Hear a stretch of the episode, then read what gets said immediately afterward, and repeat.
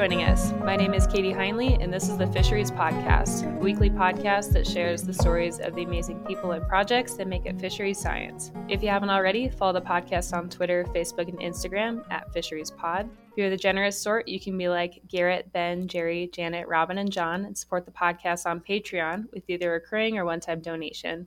This helps us pay for various parts of the show. If that isn't your thing, you can also purchase Fisheries Pod shirts, hoodies, stickers, and face masks on our Teespring store. Today's interview is a bit different than usual as I am interviewing one of the candidates for the second vice president of AFS, Dr. Margaret Murphy. In a future episode, Elise Hayden will be interviewing the other candidate.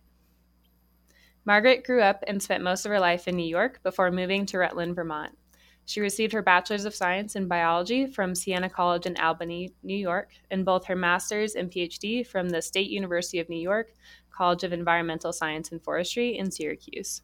Margaret's research focused on Atlantic salmon restoration in Lake Ontario tributaries with a focus on habitat suitability, overwinter survival and growth, and bioenergetics modeling for juveniles.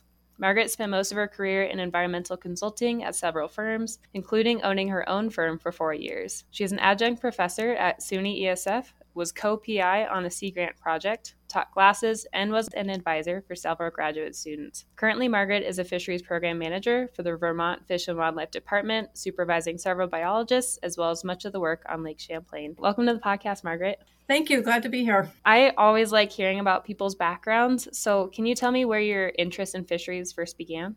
Sure. I grew up, you know, as I said, in, in Syracuse, and we had a camp in the Adirondacks right on the lake. Was fortunate enough to spend a lot of time there and spent most of my days fishing, uh, mostly for perch, catching them off the dock and learned how to, to clean them and I, I, will admit I do not care for fish as as a food source, unfortunately, but uh, I loved everything else about them. So spent a lot of time out there, either you know hunting worms and just days out on the dock trying to outsmart the fish.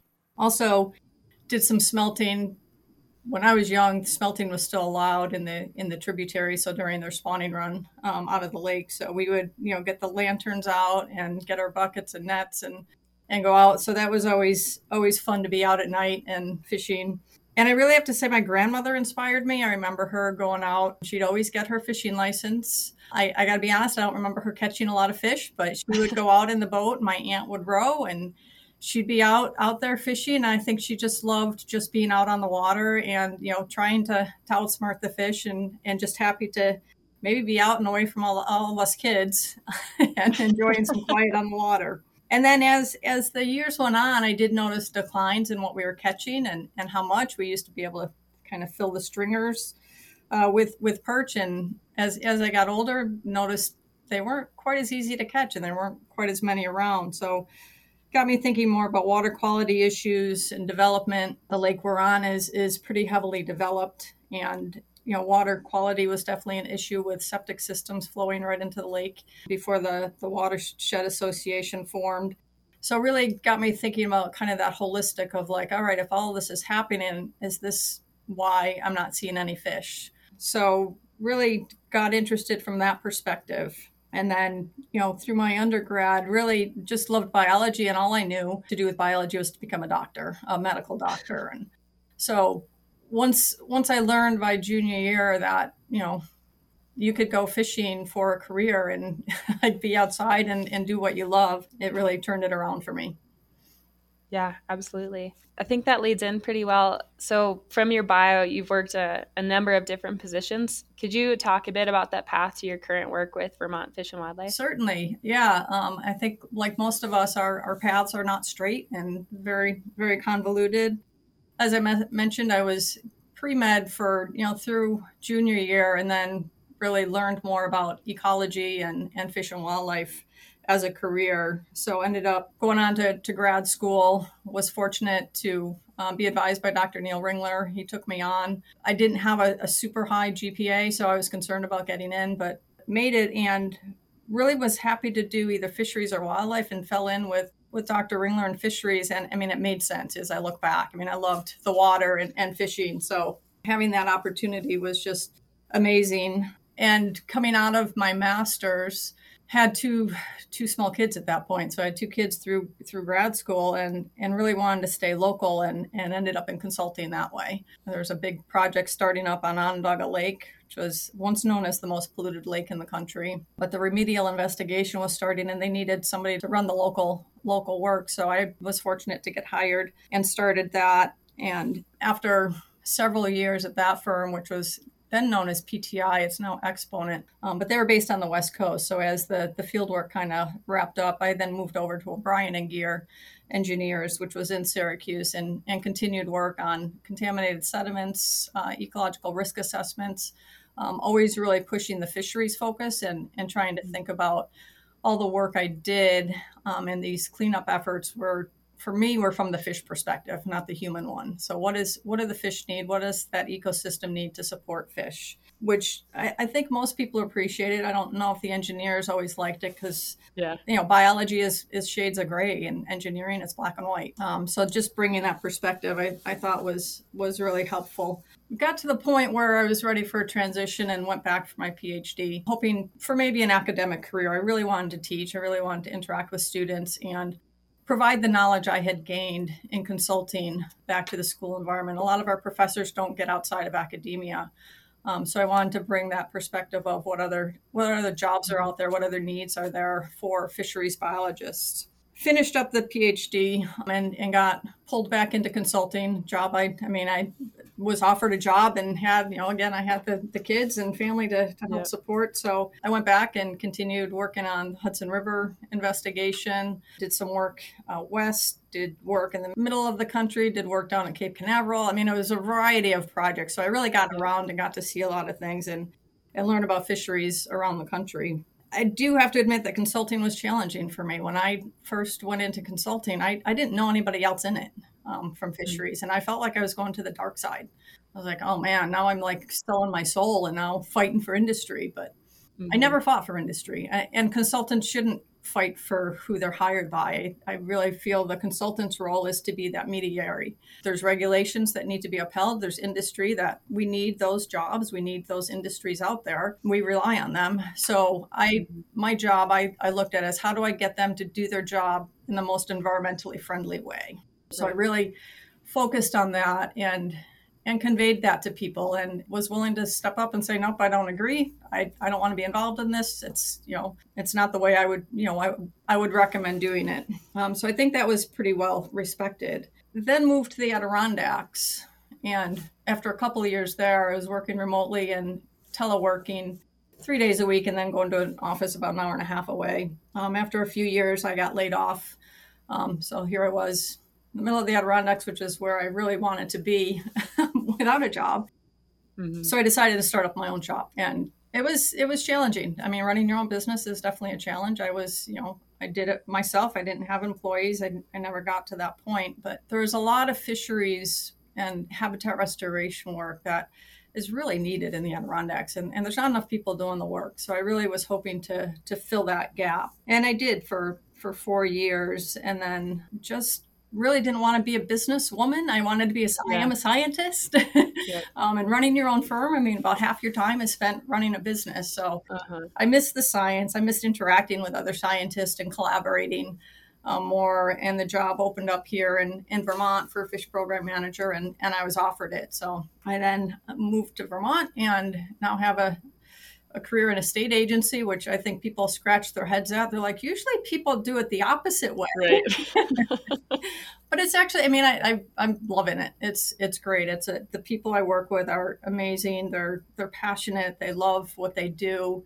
Um, it's very supportive. It's a small state. There's not a lot of bureaucracy, so I feel like we can we can make a big difference and, and get a lot of things done. So I have also maintained kind of my my teaching credentials. I have taught a few courses both at SUNY ESF and at the Community College of Vermont. Again, that mentorship and teaching the future, I think, is is really important and helping them to get a a, a, well-rounded understanding of, of what the issues are. I usually tell the students to to don't specialize too soon. Build yourself a really big base because all those things come back. Like how many of us wish we had a really good business course or accounting course that Right. was never part of our curriculum as as bio majors or, or environmental science majors. So really getting that solid foundation. There's plenty of time to specialize, but having that understanding and, and building empathy for uh, what other people do, I think is really important as well. So I'm happy to be here in Vermont and I no longer have to like fight every day for a paycheck and, and I yeah. still do what I love.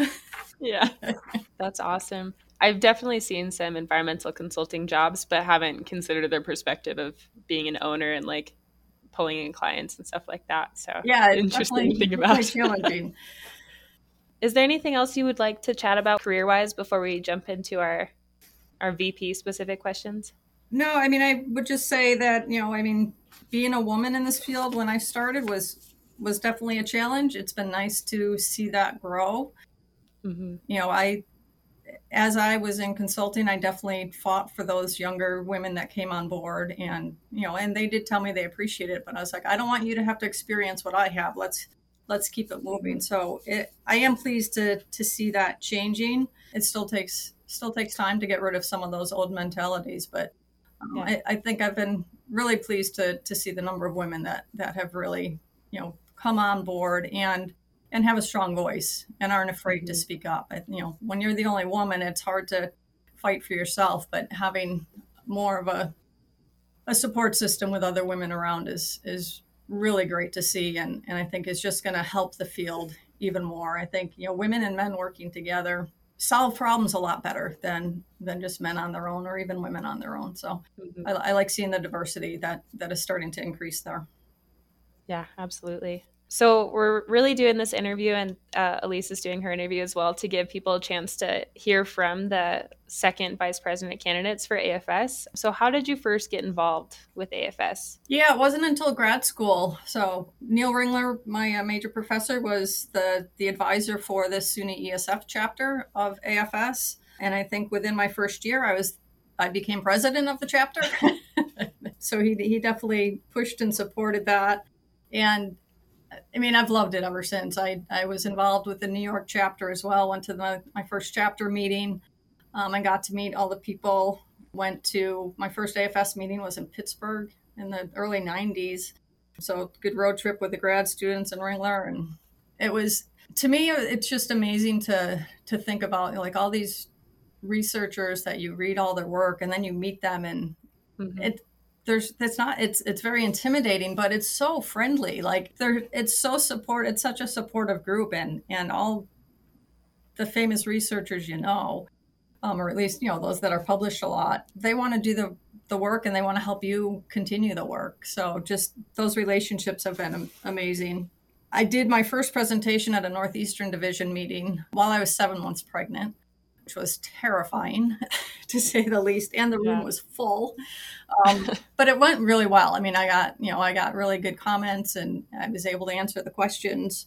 But again, looking at, looking back on it, I was like, I, it, it was a little bit intimidating, but definitely allows for great growth.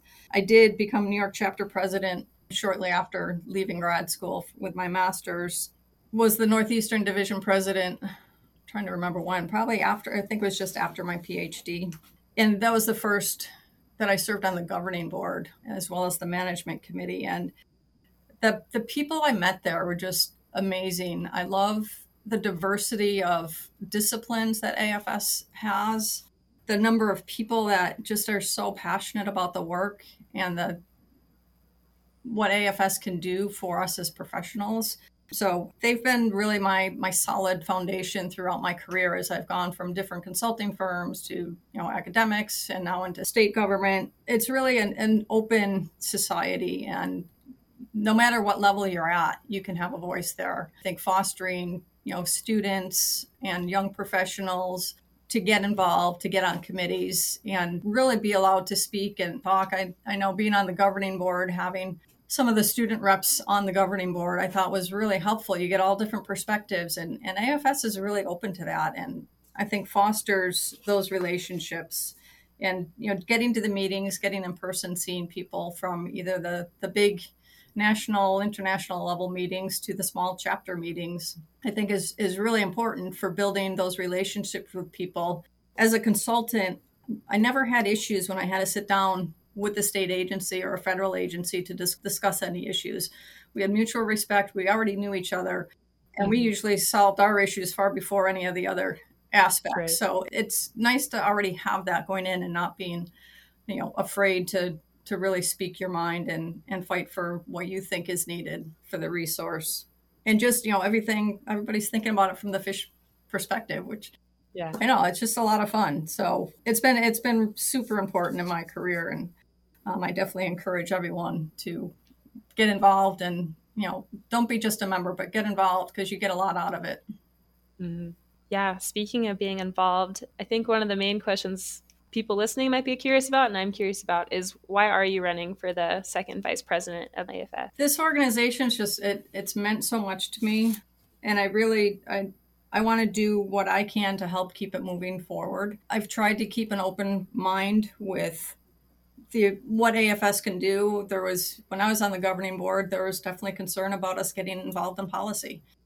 We need to be involved in policy. We need to advocate for our resource. Everybody should be doing that. I don't I don't see that as a political move. I see us being scientists and having data to support the positions we take on protecting natural resources. And I think our legislatures need to understand that so that they can make the regulations and, and laws in line with the science. So I think that's really important work that we, we need to continue. We need to make sure we're balanced and, and it is science based. I think that's critical as scientists that we don't go with our gut, we go with what the data tells us. I want to help others better understand the benefits of membership. I think Doug Austin's latest report is that membership is down. That concerns me. I, I think, you know, from the chapter level all the way up, we're all part of, we're all AFS.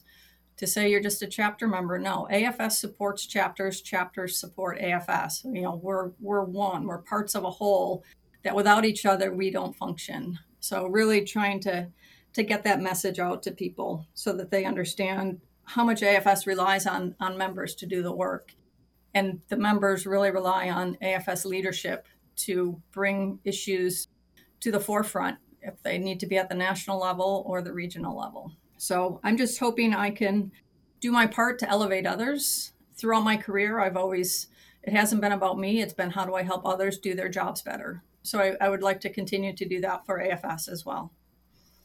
Yeah, absolutely. What would you say your vision is for the future of AFS? I'd say it's kind of it's got three parts, so it's kind of like a three-legged stool, I guess. Uh, membership, again, AFS is has many vital parts to it. Really helping members to understand that, so developing different ways to get that information out.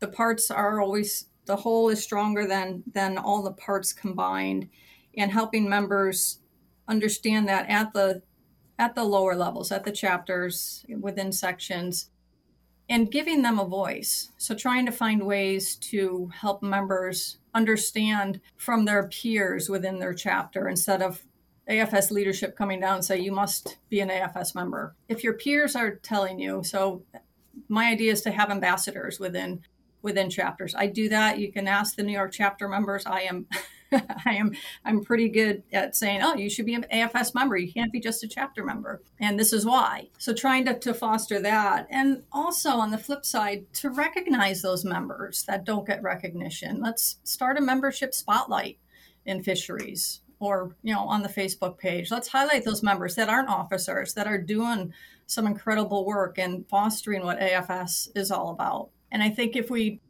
recognize those people that that aren't always recognized or, or feel left behind and and what they're doing well it's not quite important enough. All the work everybody's doing is important so let's find other ways to highlight that. The second part is the diversity equity inclusion. As i mentioned i was you know one of the few women in the room when i first joined afs it's not just women and men it's i mean we have lgbtq we have other ethnicities other cultures we need to be open to all of that they all have great perspectives to bring, great life stories to bring that can make AFS that much stronger um, and help lead us into the future, whatever that may be. Things are changing, cultures change. So being open and being able to have the conversations, not being afraid to to bring them up. The Southern New England chapter, Northeastern Division have a monthly DEI call and dialogue and it's just it's really just a discussion group and and trying to help people understand the issues we don't all understand what they are being a woman i understand what the women's issues are but yeah. I, I'm, I'm a cis female i don't understand trans mm-hmm. or bisexual or gay perspectives i'd like i'd like to have a place where i can discuss that and help my processing of of how to incorporate that better and if we're not talking to them we can't incorporate it so really being open to to all of the dialogues and then the third kind of part of the stool is the students and young professionals. Again, continuing, I think there's been a lot of focus with them, which is good. I don't think that should stop. The students and young professionals really are are the future of AFS and they have great roles they can play. They don't need to wait. I remember when I was asked to run for the Northeastern Division president, I'm like, am I ready for this? I don't think I'm ready yet. Like, is this something I can do already? I thought I'd have to go mm-hmm. further in my career to do this. So really helping them understand it's all all that you want it to be. There's nobody there's really nobody that's going to stop you if you're interested, invested, and and want to help the society, whatever role that is, whether it's you know an officer role, a committee chair, or member. I think that's all important. And students and young professionals, I want them to feel comfortable. I don't want them to feel intimidated. I want them to feel like they could come up and, and talk to you know their their idol of you know the, the top of the research that you know they're working on and like oh my gosh this person I gotta go you know I'm afraid to talk to them but really helping the, them to understand that the so- society's for them as well awesome just to make sure was there anything else you had to say on that one or? Just you know raising awareness for people and and highlighting you know those that are doing the work that that don't always get recognition for it. Yeah definitely. I feel like we've already covered my last question which is how to emphasize the importance of afs membership. So i think we can move past that one which really just leaves us our last five but i usually also ask guests just because i'm curious do you have any interests or hobbies outside of science and fisheries I like to hike and ski. The Adirondacks have a 46 high peaks um, that I've I've become an Adirondack 46er, so I have hiked all 46 of those. I'm trying to do them now in the winter. I'm a little slower at that. um, but yeah, that was a dream of mine since I was a kid of finally doing those. So it was it was great to have those done. But yeah, just getting just being outside whenever I can. I don't fish as much. I'd like to be a little more active, so I like the movement of hiking. Mm-hmm. Once my knees fully give out of me, I'm sure I will start fishing a lot more. Right. awesome. All right. Just going to double check. Is there anything else that I did think to ask about or that you'd like to chat about before I move on to our last five? Yeah, I mean, I would just think I would just say, you know, for for AFS again, it's it, it's had a central role in my career, and it is all that you you make it. You can you can sit back and be on the sidelines and not do much, or you can dive in and get involved and meet some really amazing people, learn about a lot of different research and perspectives that are going on. Now, being in a state agency, it's been nice to know some of the other people at other state agencies to say, hey, how do you do this? What do you do? Mm-hmm. What other ideas can we have? So I think it really, you know, when you get involved, it, it's smaller than you think. And, and people are really supportive. I have not met anybody that isn't supportive of the work I do and and love to help help me do it better. Awesome.